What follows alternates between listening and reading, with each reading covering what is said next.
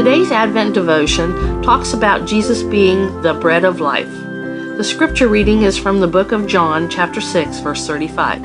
In the Bible, it reads Then Jesus declared, I am the bread of life.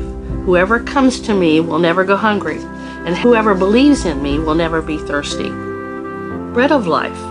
In the passage, Jesus is comparing himself to food, which we need to stay alive.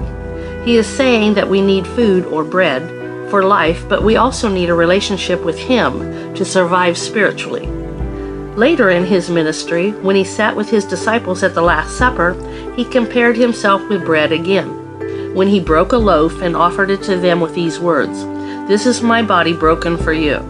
He was telling the disciples that he would be giving up his life so that they and all who believe might live an eternal life. This Advent message is also available on demand at WRBIRadio.com.